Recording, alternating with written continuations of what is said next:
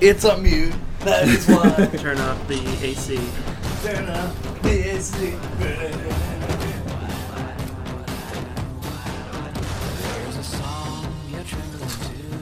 Welcome to Nookland. I'm Chad Rowan. I'm JJ Artemis. And I'm Andy Kinney.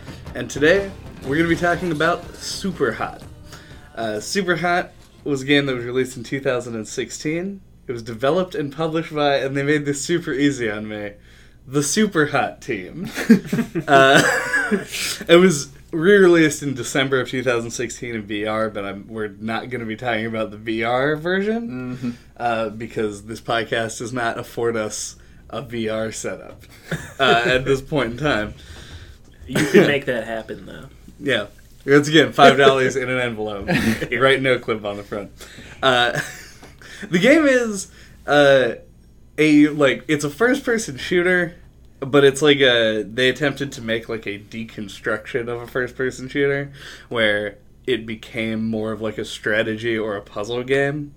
Though I'm actually more inclined to call it a strategy game than a puzzle game because you can solve most of these in like a million different ways. Yeah, it's like Yeah. a tactics game, kind of. hmm It reminded me of the slowest bullet hell I've ever played. Right. At least based on the way that I played it. That's actually this concept. Uh, the concept in question, of course, being time only moves when you move. So any character action that you take is going to progress the flow of time. Plus, it moves like hilariously slowly if you're not doing anything, just to make sure that you don't just like sit get like I'm gonna go take a shower and think about what the next thing Right. I do is.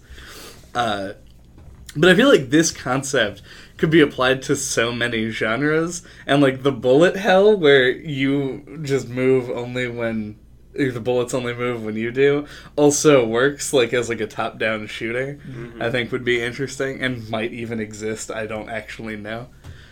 I feel like the concept w- works better in 3D. Like, I feel like this concept applied to a shoot 'em up would just make it too easy. Possibly, or or conversely, way too hard if they tried to Right. compensate for it. That's one of the things. I I'm there are a lot of elements of this game's design that I'm surprised work as well as they do. One of them is your ability to actually respond to your environment as a first person avatar. Because I ran into challenges related to this recently, but uh, at near the end of the game, but overcame it pretty quick. Uh, it seems like, despite the fact that there are bullets whose speed is constantly changing based on what you're doing, like they can either move as fast as bullets or uh, hilariously slowly, and if you do kind of slow things, they only kind of move fast. Uh, and you don't know where the boundaries of your character are because you're playing a first-person shooter. It still feels like you can kind of just like dodge and weave out of bullets. I never really had any trouble like predicting whether or not I was going to be able to dodge something or whether I was going to be able, you know, to, to not get hit by it. Like I, I knew I could realize that I could get to, from A to B in a safe amount of time, and I knew how far away a bullet had to be in order for me to be safe from it. And that's is the thing that most first-person games kind of have trouble with, like first-person platformers, things like that, where you don't have anything to scale yourself off of, so your hitbox gets weird. I had some troubles with that where bullets, like, off to the side, I thought were, like, not gonna hit me at all and would. Yeah, the uh, I think this game has the benefit of uh, well, the it, it's kind it's a pretty short game, but what they do, whereas like I don't know, I'm trying to think of a good example of this, but like a, a, a game that is a short game. Uh, including a tutorial can often take up kind of a really uncomfortable chunk of the game. Uh, I think that Superhot does a pretty good job of scaling things down in like with the the concept of the game so uh, they went in to make like a pretty short game and so their tutorializing a lot of times is learnt on the fly and uh, the bullet thing is is a big one for me because I remember in the first couple of missions thinking like, oh that's bullshit. How was I supposed to know that bullet was gonna hit me? But once it does, you don't do it again. Like you learn where your character model is, and by the end of the game, you're bobbing and weaving like Muhammad Ali. They even give you some agency over that, which is nice. That the fact that you can actually interact with the bullets as much as you can. Right? Yeah. Yeah, the oh god, that last like survival wave level. I actually the time that I beat it survived by throwing like a beaker into a shotgun blast and like created a path in the bullets to go through. Oh And that's what this game excels at is making you seem hardcore. Uh, In even if you're not. Yeah. yeah, it's hardcore in retrospect. Uh, but um, no, yeah, I, I, I agree with that. The one thing that I was like, there's no crouch in this game. Right. I feel like that would have been. I feel like they probably would have had a difficult a difficult time getting like the amount of time that it takes you to crouch, and that's why it's not in the game. But the idea of having just like a standard FPS crouch would be like really interesting in terms of like ducking under bullets. I feel like that would change too many things because if you could duck, that would mean like the enemies have to be able to like adjust to it too and like aim at you Mm-hmm. low. Like it, it keeps it simpler when you can only dodge left and right. That's true. Also, I haven't mentioned it yet. This game, the concept of this game, and then an original prototype for it were actually done in a 48 hour game jam. Uh, and it was just so popular that they decided to expand it into this full, full ish game. uh, and th- there's a lot of stuff sort of in the game, but they're working on very like they they stretched what they made to its absolute limits. Uh, They really did put, and this is the first time I think it's accurate to just say stuff, not like mechanics or like things to do. Just literally like objects, text files, screensavers. yeah, I meant to check to see if there were any like Easter eggs or something in those because I scrolled through. I, I you know opened every file on the virtual desktop in this game Yeah. and uh, as far as I could tell, they were mostly just like interesting little things. They weren't so much like there wasn't a message or anything hidden in them for the most part. At least not that I found. Yeah, you were pretty much just stuck in a Windows 95 era maze. Oh, before that. Uh, but yeah. So obviously, this is a very mechanics first type of game. Uh, they built the whole concept on the idea of time only moves when you move, and uh, so the result of that is is, is what we have now. Um, but I'm I'm wondering how that like the concept of this game actually sat with you guys because I know that I brought in a lot of very sort of bad habits in co- the context of this game from other shooters. Uh, it wasn't until like level four or five or whatever, and levels are sort of broken up weird. It's like the second time that they flash things up on the screen and tell you that you shouldn't be playing the game or whatever. Uh, that I got an achievement that was just called cool but useless because I had just been like inadvertently getting headshots on every enemy in the game. Because I was like, now I'm moving in slow motion. It's really easy to like line up a sick headshot, but you don't need to do it at all. If you shoot somebody in the foot, they still die. I was really worried that you literally, for the shits and giggles, would try and play this like Hotline Miami. I was kind of hoping like what the mechanics would feel like in a real time version of Super Hot. Right. It, w- it would feel like the most unfair first person shooter of all time. Because Yeah, you- like whenever it replays in like quote unquote real time at the end after you beat it, it's like super fast. Like it's not just like regular speed. I actually disagree Well, with that. it's It like I feel like it's at like 1.5 times speed, like when it replays. Oh, it like what it would be if you were just Yeah. holding down W the whole time. Yeah, like when it re when after you beat the level, it should like Super Meat Boy style, like shows you the final attempt, Right.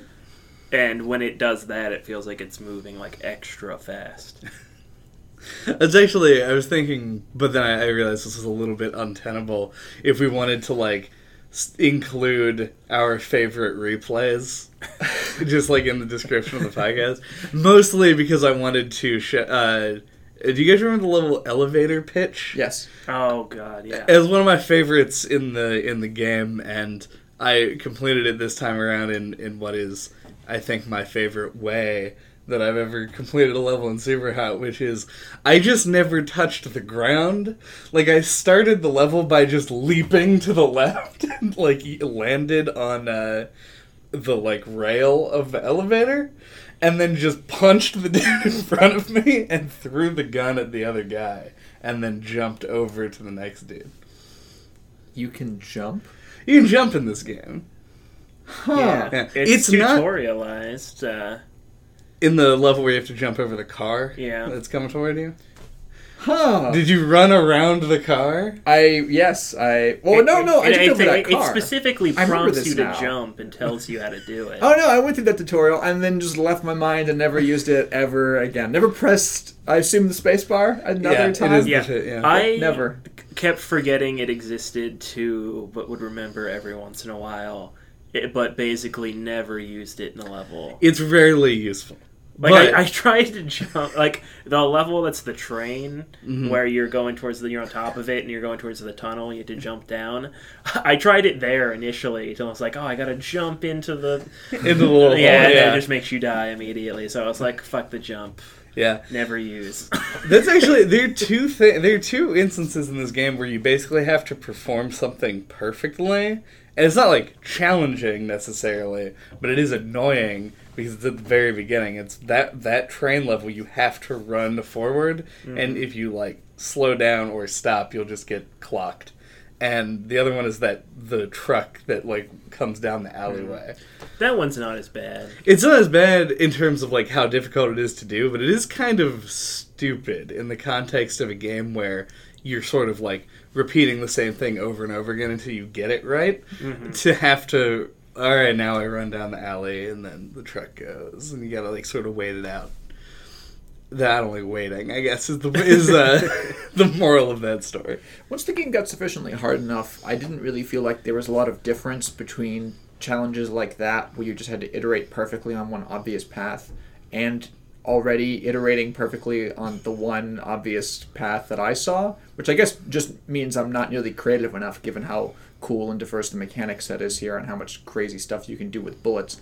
But like in the very last level of the game, which Chad already brought up once, and I think we can probably agree is like the one time this game feels like it enters its hard mode. It's like it's almost like a survivalist version of Super Hot, and was by far the most fun I had in it. Uh, it's I felt like I like I just created a strategy that I never iterated on. I just kept trying to do it as perfectly as long as possible until eventually I'd run out of scripting and then just have to improvise. Right. Yeah, it was all trial and error. That's uh the impro. I would improvise even when I had like gotten the segment down. I'd be like, "What if this time I?" and then did some wacky thing because I just enjoyed sort of doing stuff in slow mo because I'm a dork. Yeah, I guess I kind of fell somewhere in the middle where, like JJ, I would try to do basically the same thing every time, but found that things would go wrong often enough that it led to crazy hijinks. Right. Uh, the one thing uh, that I wanted to mention about that last level is I did sort of pull an Andy uh, on this because, oh, and we'll talk about the narrative of, of this game a little bit later as it doesn't really play much into the game. Uh, but I it was distrustful. Well, you're not even supposed to be trustful. you're No, just it's supposed way to. too on the nose. I think you're supposed to role play somebody who's been mind controlled, but basically, when I went into the last level, I was like, I'm not gonna hot swap into the core. Pyramid, yeah. That sounds like what they want me to do. So I'll kill all the enemies. Spoiler: there isn't an all the enemies. I spent like eight minutes my first time in the level just running around and just shooting everyone, and it was like, don't bother. And I was like, fuck you. I'm taking control of this game, and just was murdering everyone. And it eventually it caught up to me, and I died. And I was like, God, I wonder if there's probably not like a secret alternate ending to this, is there? uh, Good try, Chad. Good Yeah. try. At the very least, you had probably more fun. I had a to- cool sandbox mode briefly, yeah. Uh, isn't that also a thing that you just get? It, I I don't quite understand. I didn't mess Yeah, around. you get endless mode. Yeah. Uh, like an arcade mode. yeah, it's pretty fun. Uh, it's the most because the challenges are really, really, really hard. Uh, endless mode was the only one that I spent any significant amount of time in, uh, and it wasn't like a super long time. It was like an hour. Yeah. a super hot long time. hmm Uh, It's pronounced hot. hot. Super hot. Yeah. The best thing about like all of the noises in this game is the way they pronounce hot. So I'm not going to let you get away with doing it not justice. Uh, Fair enough. Um, so, and then, okay, so you then agree that the game never really got like really hard. No, until you get you try the challenge missions afterwards. It was only the very very last segment where I felt like I was being truly challenged.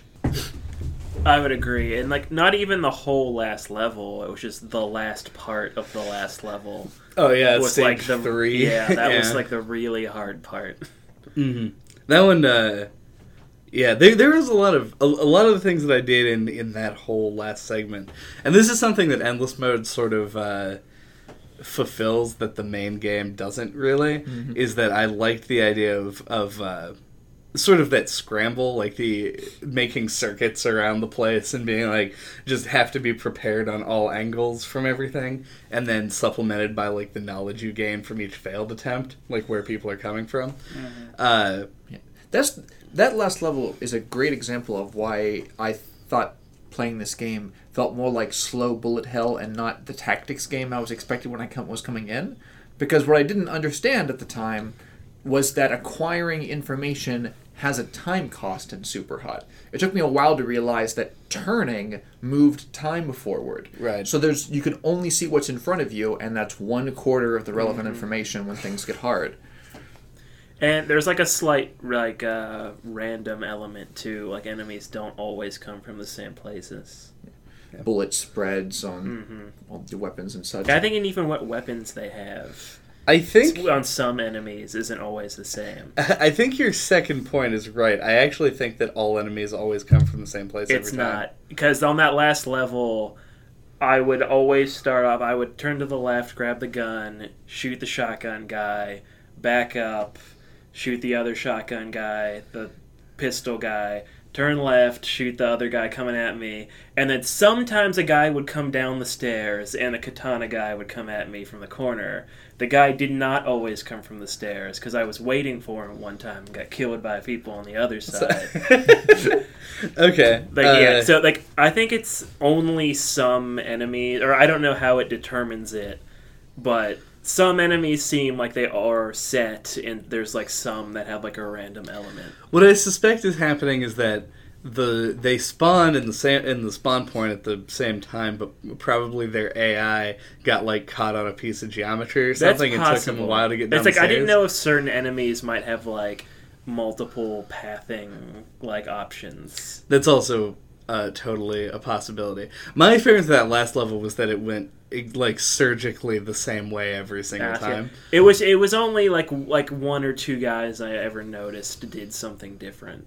Yeah, it, my whole con- like uh, idea and strategy for the last segment completely did a 180 when I learned about the two guys who come from behind the wall on the right side because I had been going left and then circling around and then what would always happen is people would come from that direction while I'm facing over here. So once I discovered those people existed, I just did what JJ did in every level of Hotline Miami, which is I took the two people out in front of me, killed the shotgun guy, then went over there and waited for those guys, mm-hmm. killed both of them, and then just sat in the corner. And was like, you gotta come get me.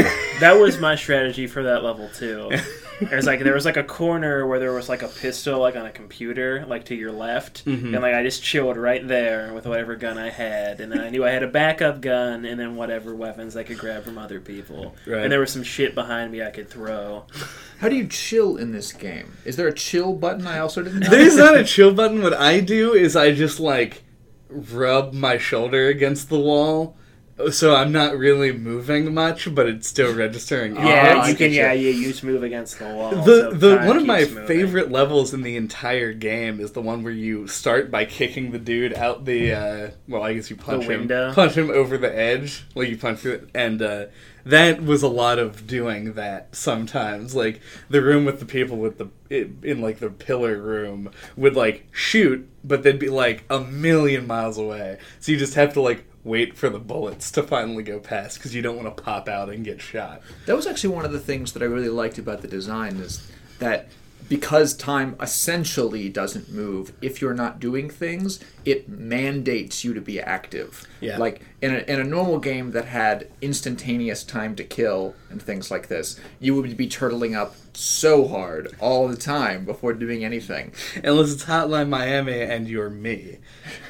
because that is what that is. This this game has been really fairly compared to Hotline Miami before. I think that it's at least like the the core feeling you get when you're on like a roll or worse when you're on like a streak of losing in the same place over and over again mm-hmm. you get into the exact same state that you do in hotline miami where you just like become a a partial computer machine man mm-hmm. and just like you're like, okay, pop this way, shoot that guy, turn around, shoot there, throw the gun, catch a guy as he's coming out from behind a wall, like all the crazy nonsense that just like experience and practice has taught you to do. So I have a contentious topic, I guess, that I want to talk about, Yes, uh, Chad, do tell. and uh, I I, I want to broach this because it isn't a thing that we had talked about for probably over a year since the Journey podcast. And that is the like the main cause for negative reviews for this game on Steam, which is the fact that this game takes roughly 2 hours to finish and costs $25. And I feel like th- this is the first game in like maybe years that I've ever felt like maybe they were pushing it with the $25. Like that's something I almost pride myself on where I'm like I'd pay however much for however short a game. But this is like getting to the bare bones level of it. Um, I agree.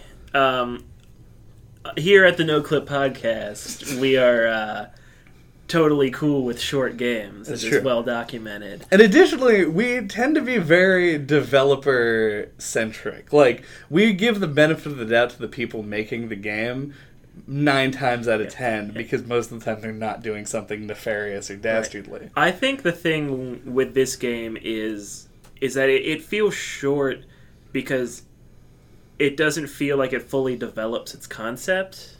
Like in the way like Hotline Miami feels like an appropriate length. It feels like they're really like fleshed out their core ideas and like played with all the different kind of like mechanical stuff they could do where this game doesn't. And to the benefit of, Hot- of of this discussion, Hotline Miami has a sequel where they did make it way longer, and we saw that you don't want that. You don't you don't want that at all.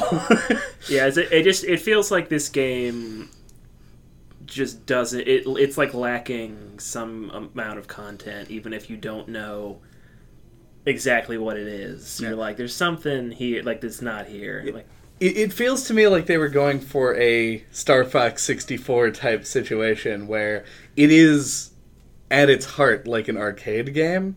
And the fact that they sort of layered this narrative and this uh, like the even the UI conceit over top of the game makes you feel when you're playing it like this is a new single player experience type indie game not this is an arcade game to be played repeatedly or to do the like challenges That is a great point. If they had presented this differently to the public, even like within its own menu screens, Mhm. people's reactions would have been a lot better because people would have spent more time after beating the game digging into a lot of the great extra content that they have afterwards. And people wouldn't be faulting it for that because it all feels like extra because it is extra to the story. right Uh, so I'll add that to the big old list of uh, negative impacts that the story had on the wonderful mechanical experience of Super Hot. yeah, like for like I didn't buy this game. Right. I just played Chad's version because we live together.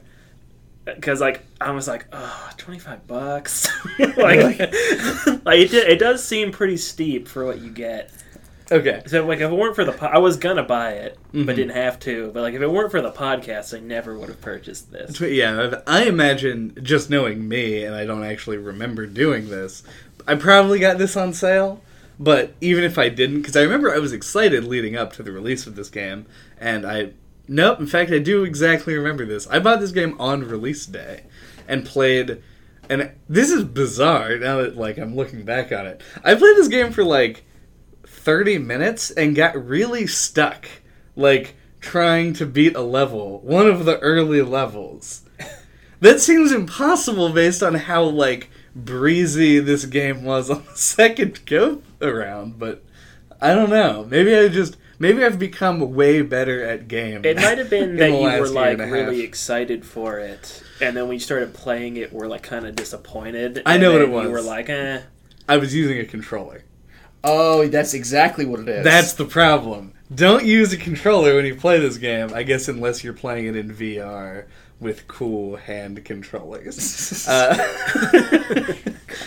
uh, huge asterisks on the price discussion. Yeah. Because people always do this. Keep in mind that anytime that anyone in like normal games media has a discussion about like what's worth the price on certain things, what is actually being discussed here included is like a ton of different assumptions about people's like general income levels and expenditures. Mm-hmm. Because at both of the extreme points there are tons of people for which two hours of entertainment for $25 is out of the question and people for which $25 for two hours of entertainment is literally meaningless. Right. so we are only talking about i assume like the very tip of the bell curve here of it- people like the 50% the most people who talk about this. People who consider themselves like uh, consumer advocate reviewers tend to want to talk about like a, a perfect mean average, but like that in its just by its the virtue of it being an average excludes nearly everyone. Uh, so Because when they mean average, they don't mean like the average. They mean like the mean person, the Yeah. average person, not a real person. The closest thing that we can use to an analog of all people. Right. Yeah. When people talk about like consumer advocacy, this is this is very much a large trigger for me because what they probably think they mean is advocacy for consumers, but when you say things like a game should be X price, you mean literally like one type of person. Yeah, the th- that's always been. I, I wouldn't call it a trigger necessarily, necessarily, but like uh, I always take what people say in regards to that sort of thing with a grain of salt, as you should with our discussion right now. When I say that twenty five dollars is bordering on, I think a little bit too much for this. Yeah. But I think that the the thing that makes me think that is the fact that the challenges were too hard for me. Like, if I was able to complete the challenges, I could easily milk another, like, I don't know, 100, 150 hours out of this game. because there's, like, a nearly infinite number of increasingly crazy difficult challenges. Um, but, like, I was only, I got through the Katana one, and mm, I did a little bit of some of the other ones, and mostly fucked up really early because it was hard as hell. Yeah. Yeah, and I think another thing about it, and this might is that the game's visual style is so simplistic. Mm-hmm. It's easy to sit there and think like, oh, I couldn't have been like taking too long to put these levels together. like, why aren't there a few more? Yeah, like just a couple more things, just a few more. You know, it's like it, I think it's easy to think that just because the game seems simplistic on that level. As we all know, like when you're designing levels, what you're actually doing is uh, creating beautiful art only. You're Right. only creating graphics, Right, and- which is and why I shapes said and simulations of It's hallways. it's easy to fall into that mindset, even though it's not really fair. right. but no, that like I don't know. This, I mean, that's this is a good fucking segue out of that. Uh, is into this idea of like level design in this game because, like you said, the art style is simplistic, and so there's a lot of sort of I guess modular design going on where there are a lot of things that you can sort of imagine when when creating a level, be like, well, do we want like this box here? Like what what elements of the game does this box take advantage of? And every piece of geometry is important, including the properties that that geometry has. Right. So, like, there are signs, like sign boards, uh, in some levels that have glass on both sides. So you can't shoot through them; they still act as cover. But if you shoot the glass, it will stun the enemy who's next to it. And things like boxes obviously provide limited cover or springboards to leap like a crazy man off of to do some Max Payne fucking. Bushido pistol shooting. You can't actually Bushido pistols in this game, but uh, What what does- akimbo is what I'm thinking. Of. I was thinking, I was Yeah. like, what is Bushido? I was uh. Magic the Gathering is in my head for some reason. It's okay. yeah. Uh, but uh, the the design of, of levels generally in this game are so because it is an encounter focused game. It's basically one long encounter.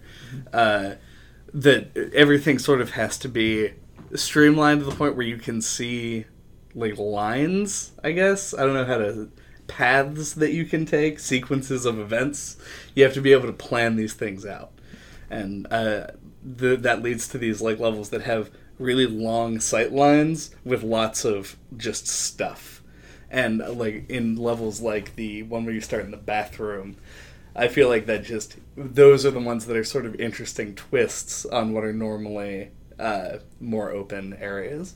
You, this game normally tries to create things that are long but not wide. The early levels they give you a whole lot more freedom to move around, things like the subway. Mm-hmm. Uh, but in order to create the kind of interesting decisions and difficulty, they have to eventually constrain your ability to side strafe too much, either by putting walls there or more guns there. Right. Uh, because otherwise, you just you strafe out of the way of the bullets and Forever. yeah. Yeah. O- only really assault rifles even present like a close close to a challenge of just dodging out of the way of things when even in the worst case scenario you can throw a gun into a bullet sh- stream and be fine. Yeah. Yeah, like pretty much all levels fall into like one of those two categories, like a big open space with lots of stuff in it, Right. or narrow hallways. Yeah, and I, I really like the uh, the narrow hallway level that introduces you to the concept of dodging bullets, where you just have two guys on the other end and you just have to run up and kill them, and so you don't really have a ton of options. Uh, and so you basically just have to learn how to actually dodge the bullets uh, as they come out, and that is one of the one of the earliest or the earliest katana level in the katana run challenge. Uh, which makes it that much more interesting because now you have a thing. Mm-hmm. So you're like the idea of what you're doing is like do i run down the the hallway like i did before to kill them or you can like lob the can throw katana into a guy in order to make the run easier. So they are able to milk sort of the same situation for two different like cool narratives that can take place. Could you do the same thing with what was it, a baseball bat? There was only like one other melee weapon, wasn't there?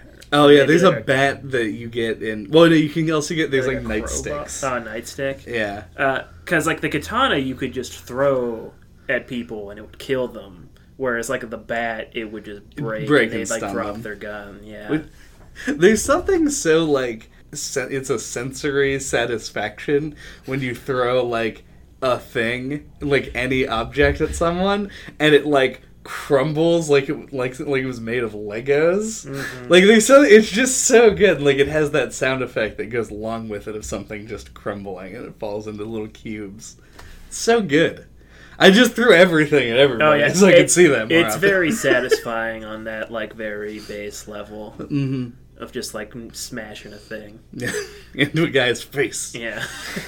The faces also crumble like that, so Yeah. I wasn't going to let you get away without that important detail coming into play. Yeah. Oh god.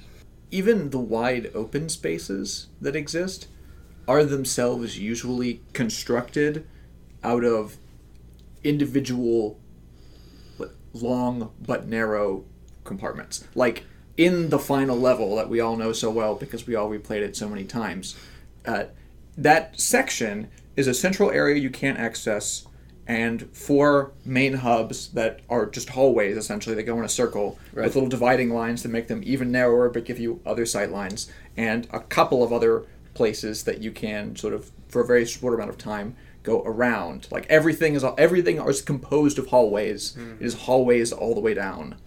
Yeah, you got like lines of shelves or desks or like big wide pillars Yeah. that further segment everything. That's why I really liked the um, uh, the level.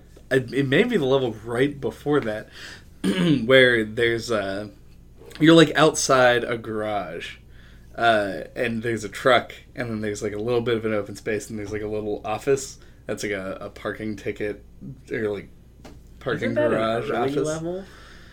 No, this is pretty late because this is after you get the uh, the hot swap ability. Huh. Uh, Anyway, Yeah, but that level is really cool because it is that open space, and there are like holes in all the geometry, so you're always in danger from people that are on other parts of the map. But your challenge is basically to go to them, and either that or try and find a gun. Uh, and so, like, you can do all kinds of things. Like, there's a gate that's closing at the beginning of it, and you can run under the gate and get on the other side. You can hot swap to the guy on the other side of the gate. You can, like, jump through the ticket window, which is what I chose to do because it was the coolest option. Oh man, me forgetting about the jump means that I lost so many opportunities for sick window smashing entrances. Yeah, for sick, awesome jumping. Uh, and yeah, that's the kind of thing where even though it's given you a wide space, it's segmented it in a way that you can sort of bounce around in between it and take cover where you need to. speaking of the hot swap mechanic, Mm-hmm. what did you think of that? I think it made the game too easy. I agree. Yeah, like I basically just didn't use it because it felt like it made the game too easy. I, I used like- it I- if 'cause I it- thought I was just definitely going to die. Mm, like because I and when it was introduced, it was like it seems like this is like counterintuitive. Like it like goes against the rest of the design of the game to me. Right. I mean, they do a few things with it that make it uh, like a worthwhile inclusion, where they put you in situations that they couldn't have put you in otherwise, Yeah, uh, so that you can hot swap to other things. So, uh, putting people with sight lines through like bars or something that you can go through with it. But for the most part, I I would try not to use it because it kind of felt like a cheat. That's not what you want your mechanics like in this la- game to feel like. yeah, like a last. It it ended up just being like a last ditch, like see if I can save myself by swapping to that guy kind of a thing. Right. It shatters the fantasy that the mechanics try and set you up as. Like the whole point of th- that the ending replays try and accent to you is that this is a game in which their time mechanics let you create these like badass crazy sequences as you go through and do all this stuff. But hot swapping no longer makes it so that like you're one guy who just like you know John Woo'd his way through 64 different people in a room. Now you're just like a, a literal superhuman even in replays. Mm-hmm. Yeah, it's like you're just a stream of consciousness that jumps between bodies. Yeah. If there was a, if they could have like, because everyone that you hot swap from, like when your original body dies. dies immediately. If they could have just coded it more as could not like computer code coded like tonally and thematically as just you running super fast and like slamming in like just like becoming the other person Oh, it was like a charge or something. yeah, like it was like a cool, uh, like possession type thing where you, as the previous body, still exist, but just as this other guy now. So rather than having the body crumple, it just isn't there when you get to the other one. That would make it a little bit better because then you have like the cool, like I'm just consuming people now aspect of it. They could have done. A It would look Of, better in replays. yeah, it could be. They could do a kind of a thing, like where it's just the two bodies like actually just swap places. Like the guy Mhm. was like shooting at you, and like now. Like from here to there, and then like he's now facing this way, and he's still shooting that way, and you're behind him, and you can like get the drop on him and kill him easily. Like an actual swap. Yeah, yeah. something like that. I did not know that they died automatically on every swap. Yeah. I spent a significant period of time on the few levels where you actually get full act and constant access to the hot swap, setting up circumstances in which people would shoot at me and then I would swap into other people. And I thought that I was being rewarded for my totally sweet. no. Decision they making just- abilities. Yeah, they are always shattering immediately once you swap. I feel even worse now. I mean, you did make it look. You gave it the thematic conceit that it didn't have. Yeah. Like you made it actually work better than it is in the game. Only halfway. I made. I explained the death upon leaving the body, but I did not explain the capacity to leave the body. In, in in again in the context of the mechanics, not in the context of the story. The story gives plenty of context for why you can swap between bodies, Right. Uh, but it has nothing to do with the John Woo simulator that is this video game. Right. Uh, which we should probably discuss. Do we have to? We have to take a break. It's it's mandated by the the podcast union that we're a member of, card carrying members, the the the POSHA safety regulations. They'll revoke your podcast union jacket if Yeah. you don't take a break, JJ. Oh no, no, my jacket. I know you wear it every every day. super hot, super hot, super hot. Welcome back to the most innovative podcast that you've heard in years. Uh, we're going to talk about the oft derided uh, plot of this game. Oh, this is this is consistently made fun of. Everyone that I've heard talk about this game has, for the most part, not thought the plot was very good. Oh, thank God. I would like to uh, uh, preface this with I have actually kind of a difficult time passing judgment on this plot line because so many of the things that it does are things that I really like, but then I all can about acknowledge execution. that a lot of the things that are the reasons behind what it does are really stupid. So I'm really glad uh, that we're recording this podcast while that Bioshock screensaver background thing is up on one of your five million monitors uh, that we're surrounded It's by. like the bat computer. Yeah, if you imagine the at the- at the end of of the Dark Knight, uh, that's basically my PC setup. What's your FOV? Check your VSync. What what do cool guys talk about? What? It's your- Don't talk about VSync. no, Jack. nobody talks about VSync. You took that joke off the rails real fast. I didn't think it was on rails. So the Bioshock thing. Yeah, this game learned every incorrect lesson from the "Would you kindly" moment in Bioshock that triggered so many uh, like imitations and it's like subversions of video game player interaction. Mm-hmm. There's been tons of things after then that have done it correctly, even if it's not as impactful. This does it wrong consistently. It it has all the same trappings, which is why it's you know every, especially like us who like short games that are really innovative in their mechanics and that try and do you know like crazy out of the box stories that aren't just the hero's journey again. Right.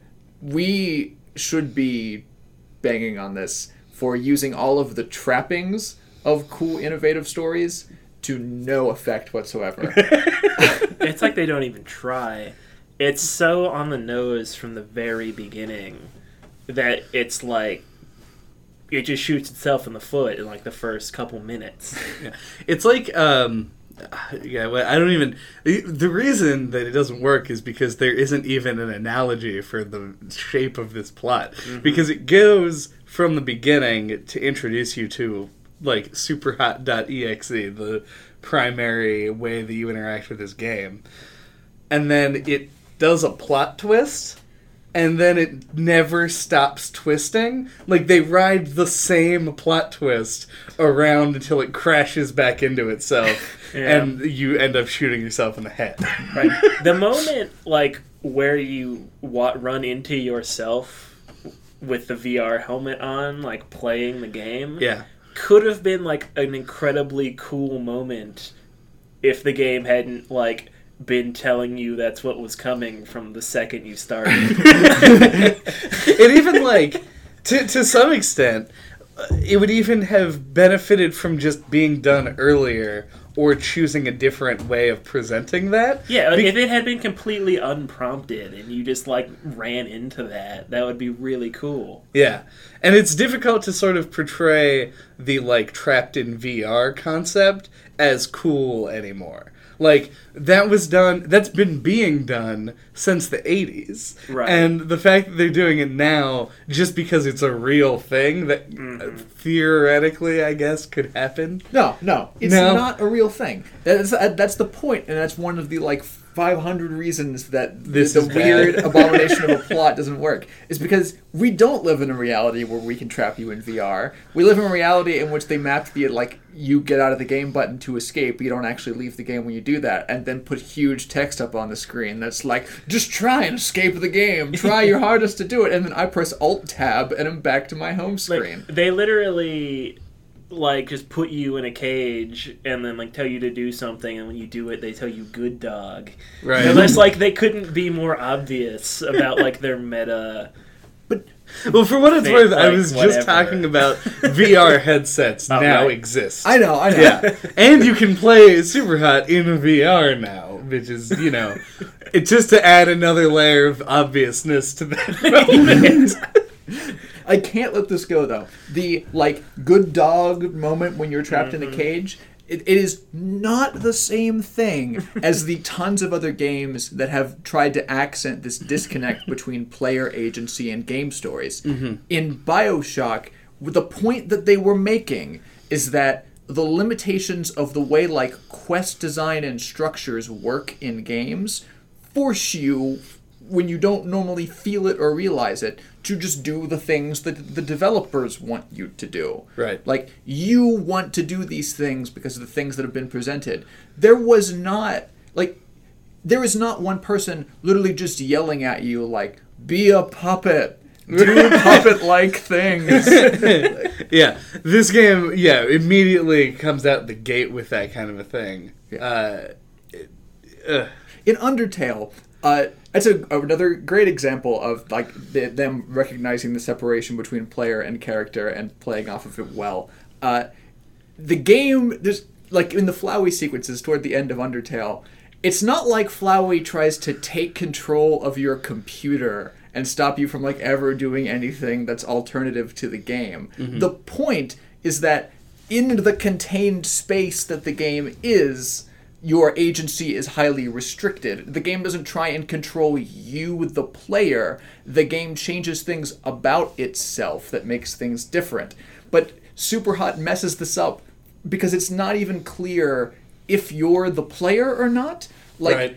uh, are you? You brought it up earlier in the cast, I think, assuming the part of you say that even makes it in. But where you're, it's not clear whether you are supposed to be in like the weird story that's happening here exactly the same as the guy who's playing the game, or you are role playing a guy playing VR in the game. I think that's what it is. But it's that's so stupid if exactly. that's what it is. Yeah. I was like, But do you think it would work? I think better? you've put more thought into the plot now than, than the they- developers did. did. Because Yeah. like the good dog message, for example, Oh, yeah, it's no not longer even- makes sense if you're not Oh. if it's not talking to the player, if it's talking to the person who if you're ta- if it's talking to a character in the story, Because ceases like to make when sense. you run, you find yourself in game. You're not even like a real guy. You're you're a red dude. right. So is there even another layer where there's a real guy somewhere controlling the red dude who's playing the game? Like, like- Well, see, that's actually because I, it's, it's you. You're the guy that's playing the red dude that's playing the game. But are you playing a dude who's playing? I may okay, so I may have just thought of this incorrectly the whole time, but the way that I was thinking about this was like a um what was it called? Like fear.com or whatever? Like uh like the th- when you kill someone in the game you kill them for real is the way that i was interpreting that. Because you, when you see yourself as a as a red dude and then but you're not implied to be dead when you finish the game No. So that like throws it because that was a cool narrative as far as I was concerned. Like you're playing a game that like you're controlling like an android fucking uh, Max Payne man who just goes around and shoots everybody with mechanical precision as allowed by it being represented in the game. But then in the end, it was like you're just. What? What are you doing? You're not doing anything as far as like you're just stuck in the game. There was a cool core you had to hack into. And hacker things, you? Go into the cool Illuminati pyramid yeah. or whatever. like I thought more along the lines of Hotline Miami was thinking that you were like a puppet executing uh, people. actual people for the See, purpose of the organization that created. That could have been like a cool uh, Broken Age kind of thing, where like the Mog thing's like, the crane game? video game. right. But it's But not. it's not. It's just straight not. But it could have been easily if you just skipped the last level of the game. Like that's all you would have, Yeah. and then all of a sudden you could just interpret it that way, and it makes the whole. Well, yeah, but then like then the thing where you shoot yourself in the head doesn't make any sense still. because you don't die. Yeah, you shoot yourself in the head and then you just walk away. Yeah. Well, but your, your your brain has been downloaded into the Illuminati Right, spire, yeah. Right. Or when your body is merely holding you back. Whatever. There's so many other things that we could shit on. For example, Yeah, mind is software. Bodies are disposable. uh, there's a moment. I think it's the very last time uh, when you, you're talking to the evil red text. Yeah. Uh, when the worst text. Yeah, when you literally spell out like, because I, I did like that cute little thing just for reference is like typing. pretending to type, make causing your typing. That was My satisfying. terrible video game habits immediately, like, very quickly made all of those sections turn into me just like wrapping my fingers across the numpad. So, like, what I was typing was just 654 over and over and over again. I mean, I was totally hacker typing. Right. I just had like on the home keys. That's another mechanic that's supposed to suggest that you are hypothetically the person interfacing with the screen, even though it doesn't it breaks down when interacting with the rest of the game. Right. But crap, what was I even going to yell about next? When you're talking, uh, to, the time when you're talking Oh, yeah. to the red text. Oh yeah. Uh, and you, while typing on the red text, like it's you type out in the fiction of the game, like I'm not even controlling the words that I'm saying, Right. which is supposed to be like, oh no, it's a meta thing Right. about the fact that like the, you, you, the game recognizes that it has complete control over what you're typing, but that's different than the other times in the game where the red text was just overwriting the things that you were saying with the When it's different like, ones. It's yeah, another it, like matrix matrixes out Yeah. what you said. So in the fiction of the game, what is that even about? Who is causing you to type exactly things? What prevents you from having agency of the character of, typing. typing what it wants to? See, and not only that, but it gets fucked up because uh, it's not one for one. Like what you type, like if you type one key, it types in like three or four letters or whatever. Yeah. Like if they had just abstracted it less and made it so that you type one letter per, it would even be better because someone somewhere in the millions of people who could conceivably play this game might have typed I it's not even t- typing what I'm doing anymore. And then been like enter key. And then had it been like a totally different thing and been like whoa. But that the whole the possibility for that is gone. Right. like every opportunity they had to do a cool thing was squandered. It's every opportunity they had to use the like Inception goat noise uh, in their heads while writing the story. They took every opportunity to do that. Every single one. Yeah, and it's not even like it started off promising. Like it's from the very beginning. Like this game is not what it appears. I disagree with that because it, it, at the very beginning you have to go through at least three Okay. levels before that kind of thing starts happening. Okay, that's But- such a small period of time, though. unless you're me, in which case you spent Uh. the first 20 minutes of your time with this game just browsing the interface. Uh. and the UI is my favorite thing in the fucking world. Like, I love the simulated desktop of this. Oh, yeah. Because it's got, like, it's super. si- I have a mechanical keyboard as well, so, like, the keystrokes that I was making actually did match the sounds that were coming out of the computer. Uh, and, like, you know, go through, you, like, check out all the files. Like, has, like, an actual sort of like you know directory system set up with like different shit in it and i was like oh okay all right then i'm gonna super hot go super hot play first couple levels and then it immediately becomes dumb. but you know, I was totally on board for a while. Hmm. But there's only so much that you can really take. The game needed to stop pretending that it was capable of fucking with you, the player, because it causes every problem. It what causes it's ca- it's what causes the separation between you and the person in the fiction of the game who is playing the VR game. Right. They, they could have scrapped so many of the text interactions and pretty much everything that happens outside of the actual mechanical structure of the game, and this could have been like a cool, fun little like it, it needed to be just less in your face about everything. It needed to sort of rein in its Inception like ambitions just a little bit so that it could have really. It just could have been so cool. Right? Yeah, ah. they needed to like since the game is so short, they really needed to like scale it down and do a more focused kind of narrative. Yeah. Even if it was gonna be, I mean, if it was, I mean, it could still be meta and whatever. But they they, they tried to do too many things. Right. They could even keep the same themes about like Super Superhot not being some kind of weird exterior program, but they could represent that by having changes exist in the program. There's another horror game, I think you might have told me about it, uh, where part of the conceit is that as you keep replaying the game over and over again different times, uh, you like the program of the game starts to degrade and things in the setting start to change. You could have done that with exactly the same setting of Superhot, and it could have maintained you as the player imagining you're literally going into this fictional video game Superhot. Yeah, or you could have done like the Undertale thing, where like the game knows the stuff you've done and comments on it. Yeah. like that could have also been cool here. I feel like that would have taken a lot of, uh, uh, like a lot of effort to sort of make work in the way Yeah, that because probably. Undertale is such a simplistic game outside of that that a lot of its resource was spent on doing that stuff. Right. I think now I, I'm inclined uh, to give the benefit of the doubt here because this game was developed as a as a concept. Like it started as the mechanical conceit of the game and then was built into a full game. Mm-hmm. So I think that they were just sort of like, all right, well we made some levels now. Like, what do you want the the plot to be?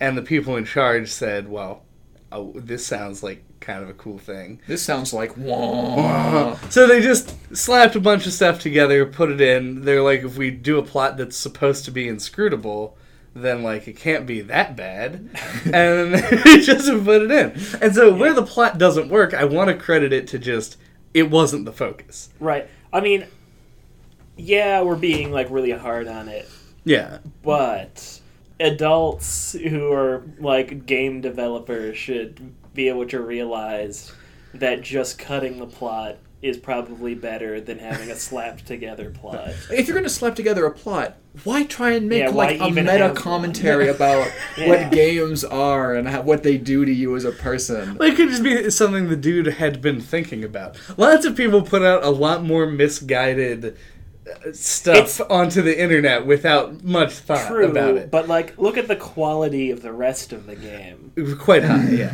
and then that story. Yeah. Well, I'm just saying I give the benefit of the doubt for it being a bad narrative. As cri- being criticism of the narrative, it fails as a narrative. Yeah. like Yes. that's just true. But the the game is a mechanics first type game. So the question that we have to ask is how does the narrative serve the mechanics?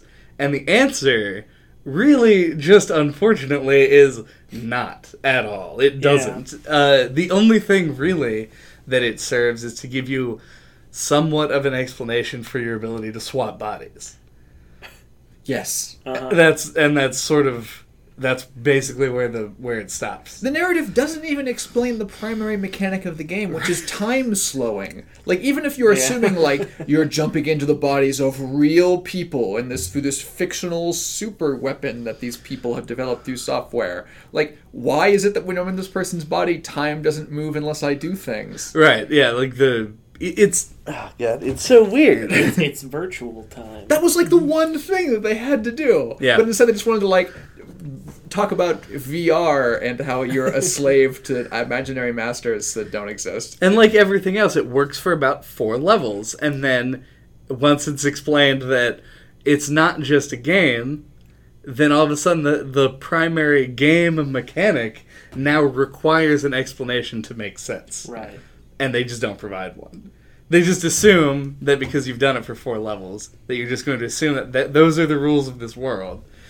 And I mean, to an extent, I'm sure tons of people, this didn't bother them at all. Oh no. but you, you have to actually think about it, and that's uh, where it falls down. You saying the rules of this world just made me realize that since the other mistakes in the narrative created all sorts of other weird disconnects between what's going on here. What if the setting of Super Hot is a place in which time subjectively only moves for everybody when they move? Oh my god, that would give like many worlds theorists a heart attack. They'd be like, every single person is creating trillions and trillions of alternate universes every microsecond. uh, but yeah, doesn't really doesn't really serve the mechanics, and that's kind of what I. That's its biggest fault, in my opinion. yep. Because there are a lot of things in this, like I said at the beginning, that I do find cool. That whole section where you're just like pressing buttons and it goes super hot. Right. And like it, the screen starts to shake and you can read the messages that say like mind is software and bodies are disposable. Mm-hmm. I mean, It's a cool like. yeah, maybe piece. I'm like a base individual, but like I was like I was I was like this is this is Yeah, really cool. But it's just a set It's, like, piece creepy. with nothing to hold it up. right, it was like a screensaver. Yeah. And Yeah, in fact, they included like the Windows Maze screensaver in this game Right. as well. Yeah, it's it's got cool moments. That's for sure. Yeah. I liked walking through the like ASCII textured hallways. Like that was cool as well. All that stuff was cool, but it just didn't tie into anything. Right. Mm. Uh, do you want to talk about the visuals? we talk about the visuals. about Uh. We talked about this game briefly, just the fact we were playing it, this is true. and I, at least Chad seemed to think that like I, I was gonna hate the way it looked. It just I knew it wasn't going to excite you, Right. but maybe I was wrong. Uh, well, okay, it didn't excite me. I Oh, wouldn't say that, but uh, I I think the art style is actually really good in this game. Like, even if it was chosen for like efficiency reasons, it's still really nice that they didn't go really abstract because they could have and just been like, we want like a block here. And they just put a block. Like it could have been totally just like white rooms with whatever in them Right. but they're actually like like offices with cubicles and trains and subway stations and like a bar and whatever. For the most part, everything is modeled Yeah. but not textured. And it gives it this cool sense of place or like some kind of aesthetic value that it didn't have to have and I'm glad that it's in there. It's something like with a lot of the stuff that's actually in this game, both mechanically and narratively. It's a thing that I think would have been really cool if it had been like set in an alternate 80s or something. Yeah. Like somewhere where like this is just what people think that like virtual reality looks like. Yeah, like a Tron kind of thing. Right, because you're just you're just basically walking around, sh- and it even like the computer UI is obviously modeled after like DOS, Right. and so you can't. Uh, it, it is that, but then the game itself is sort of anachronistic with the rest of it, and the fact that your guy's wearing a VR helmet. But it's it still looks really cool and has that sort of like I wonder if you know computer worlds back before like when computing was just becoming a common thing Right. Look to it They didn't go full iPod land. right Yeah. Yeah, they could have. It feels unique. Like Mm-hmm. it could have been derivative of other things. Like it could have been. This game could have looked just like Portal, or it could have looked a lot like Mirror's Edge, Mm-hmm. you know, or just like abstract blocks in a void. But it like actually has its own look. I like the, the idea of super hot with uh, like Minecraft voxels like everything's just like weirdly like 8-bit textures on cubes that'd be fucking awful And the, the Prism people is cool too. I like that every everything shatters. Yeah. like nothing is uh, with the exception of like things that are clear it makes the environment and interactables really clear as well Mm-hmm. efficient is a really good word that you used for it because everything about it is extremely efficient Yeah. uh, All right. What if Super Hot's narrative is set in the apartment complex where all of the like fighting Polygon team members in Super Smash Brothers hang out? I feel like there's a. we should talk about like something else that's gonna make it onto the podcast i wanted to say let's talk about like the sound design there's no music No. everything is basically just in service of the uh, Shattering noises. Yeah. Bullet noises. Gun noises. I will give him credit though for the. I mean, uh, it's good. Yeah, it is. It is all very good. It's nothing exceptional though. yeah, like uh, the the games are basically the like each level is basically silent just because you have to be able to like listen for Yeah, gunshots. and it actually feels appropriate because, like, if time were stopped, right. you would think it would be silent. Mhm. It would be, eh, I don't know. It'd probably be like really difficult to like have some kind of like a track that would like come in when you move, Moved. because it would just sound too much like. like all the time. So that could be funny though. We could check the Steam Well, yeah, I don't think Workshop th- to see if somebody has made this. I don't think they were going for funny. Yeah, you're right. Well, I don't know. There's lots of like little one-liners and quips and stuff. In Yeah, the, but uh, that's in, that, like, the operating system. like with the yeah, one of the uh, the text that flies up on yeah, screen. but that doesn't happen like while you're playing it does levels. when you get headshots. So if you get a bunch of headshots, I actually- the dude will like be like gnarly headshot or whatever. I forgot to mention that when you brought it up, but I started the game the exact same way, like trying to shoot the guys in the head, and then I was Mhm. like, wait a minute. Because I hit one of them like in the arm or whatever, And they still died. died. I was like, so I should just be going for like central mass, Right. And then for after that, I just shot everyone in the chest. It was like there was Or a point to. midway through the game when I realized because I realized quite early on that I didn't need to be shooting people in the head, Right. but I was like playing and it was just like, I just realized that I'm basically continuing to shoot for headshots to impress someone who is not here, Who's not real? who yeah. will never see this. It's positive reinforcement. It told you you were gnarly for getting headshots, so you kept doing it. That's true.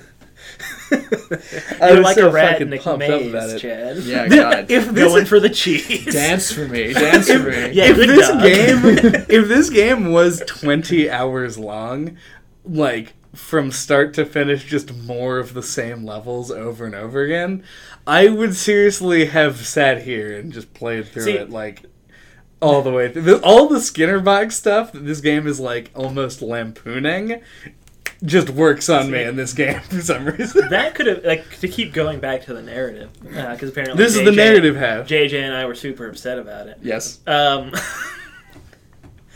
that would have been a cool direction for them to go. Is like to start off like start out the same way with like your coworker or whoever gives you like sent you the file for Super Hot, and you start playing it, and there's no meta whatever. Like the game does not fuck with you. It's not glitchy weird. You're just playing it, and it starts doing that slowly, like positively reinforcing you doing like brutal things, like you just like shoot dudes in the head. And it's like yes, violence, exploding heads, yes, and like and it, it progresses to making you do more and more horrible things. right i this And totally like is it's a like thing. yes, yes. Did we talk about a game like this recently? Define like this. That like what he's describing. Because yeah, it could like escalate to even like you walk in and there's like a kid, and, And like there's- you have to like kill the kid or whatever because it tells you to, and at that point you've been just like Yeah. listening to that voice tell you you're awesome, so Yeah. you do it. I guess it's kind of it's Bioshock. Hotline Miami does that a little bit. Nothing is like purely this though. Maybe like Manhunt, but even Manhunt has like a narrative over top of it. Yeah, I am happy to say that it is getting increasingly difficult to find games that are just chock full of violence that don't at least have within them some like contemplative moment where you think about the fact or some you know clear narrative point like throwing a kid out there that makes it like oh no maybe violence isn't a good thing. Well, that's what I want, though. I want this. I know, that you- he's you- describing. You want I want of the, the thing- commentary on violence. No, I want the commentary to just show So- up at the end and be like, "Oh, Spec Ops: For- The Line is exactly this." Because you're like nuking civilians, and then at the end, well, not yeah, you well, you're you were carpet bombing civilians at the least. Yes. and Yeah. then at the end it goes, "You fucked up, boy." If this took on like a psychological experiment kind of angle where you had a test subject and you didn't know it till the end or something like that, just to like see what people will do if they're told that they're great for doing it. Right. Like just and not even like a commentary on it, it just presents you with that and sees what you do. That would have been like the ideal kind of story for this. It would have been the most innovative shooter I've played in Yeah, it, yeah, I would have told all my friends about it Uh-huh. and Dude- sent them super hot. that I Is- loved. Really, that's I thought was the point where it went too far. That wasn't. I didn't even consider that like part of the narrative though. You just like that they wanted you to. do No, I just I the, completely out of the game. I just liked that the ga- that they were like, "Oh, quick, get more people to play this video game. Call it this, the most innovative shooter I've played in years." Copy I mean- paste onto all video game websites. right. I thought it was uh, kind of cute because it was a callback to the beginning where Mhm. the guy sent you. So you realize that the guy who sent it to you did the exact same shit you did. Right. But other than that, like it was, I felt it felt really like they were jerking themselves off, telling Oh. you to like comment on their game being awesome. Look, we found another plot hole in this video game yeah, because that go figure. because that guy who said that to you and then gets sent you the game loses access to the game afterwards because well, the password. I thought that he was just like playing along.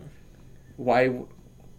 Whatever. But uh, maybe care. that's just me rationalizing it to myself and making it make more sense in my mind than it really does. Why, why would he ask you for a password? So crack? for all you know, it could have that could have just been red text, Oh my god! like fucking with you. I don't even care. Me neither. I care. Let's talk about it for forty-five more minutes. Okay. No. So you know why else the plot is dumb? Uh, okay. Uh, so is it already then time for some final thoughts? I think so. All right. Chad, what are your final thoughts? Uh, so I super like this game. Uh, Would you say that you thought it was super hot? it was super good. I Oh, don't know about hot. Uh, playing it like because I was excited when this game came out because I saw uh, like footage of the original uh, Game Jam game, and I, I kind of just didn't want to play the Game Jam version, even though it, was available for me to do, because like I liked the idea of just waiting for the full game. And then I bounced off of it super hard somehow uh, when I played it originally, and I'm glad that we managed to come back to it because the game. I mean, it almost has the same problem as um, as Severed did, where it took forever and ever to actually ramp up to a difficulty that was like actually challenging. And I actually like that less in this than I did in Severed. Because Severed had a lot more things keeping me going, where the mechanical challenge of Super Hot is really what it is what it does. It's what it excels at. So I wish that the challenges and were a little bit more accessible, like just so there was more of a reason to go through them and that they varied a little bit more than they do. But overall, I think this game is is real good. Uh, but I, I can't make a direct recommendation in light of the conversation we had earlier on the kind of steep price point. Here, here is what I will recommend. I will recommend finding a friend that already has Super Hot and has already played through all of it. And, and correct me if I'm wrong. You can go back and just replay story missions, right? Yeah. Yeah, and then just one at a time replay every actual level of Super Hot over and over again, and just ignore. You'll miss out on all the other stuff, and you'll get all the great stuff that's in there. You'll have like peeled off the horrible coconut layer and into like the delicious coconut milk layer. I would not describe this game as a coconut, but I guess we already know what the food super hot is. Yes. I guess my final thoughts are even though it I feel like it comes up short in almost every area. Uh, it is an interesting game, and if it's ever like on sale, I might recommend it. Or if you know someone who has it, probably check it out. But it's a game that I, if they did like an iterative sequel, I'd probably be interested in playing it because I feel like there's a great foundation here, but they just chose to make like a one room shack upon it instead of an actual full house. Yeah, this is some great land. This is some just beautiful rolling hills of Yeah, game. fertile land, but there isn't anything going on on it. Yeah. Thank you for listening to NoClip this week. what are we talking about next time? Fuck, we never oh, decided. Oh, fuck. Thank you for listening to NoClip this week. What are we talking about next time? Next time, we're going to be talking about Super Mario RPG from back from the the old SNES days when I was just a wee lad. I hate when no one says anything in the outro. if you want to get a hold of us, Dude, you're so the great. outro is not time for riffing. You're just supposed to say the things, and then when you start making jokes, we're just like, stop making jokes. just tell them the Oh no, you are uh, being professional. I uh, am just hanging you out to dry like an old salmon. That's I, what I'm I feel like the intro and outro are good times to have consistency, so I always just expect you to just say the things. Until then, if you want to get a hold of us, you can do so. Our website is noclippodcast.com. You can find our email address, Twitter, YouTube, etc. Check us out on iTunes, on Google Play. We're probably other places, but I don't give a shit. Uh, thanks for listening. I already said YouTube. Oh. God damn it.